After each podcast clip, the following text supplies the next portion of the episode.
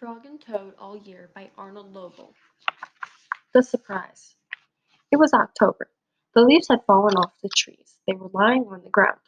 I will go to Toad's house, said Frog. I will rake all of the leaves that have fallen on his lawn. Toad will be surprised. Frog took a rake out of the garden shed. Toad looked out of his window. These messy leaves have covered everything, said Toad. He took a rake out of the closet.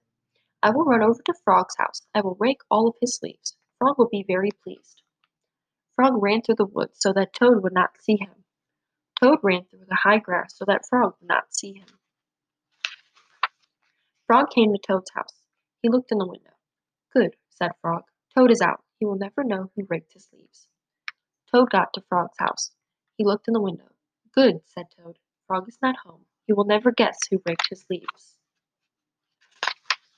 Frog worked hard. He raked the leaves into a pile. Soon Toad's lawn was clean. Frog picked up his rake and started home. Toad pushed and pulled on the rake.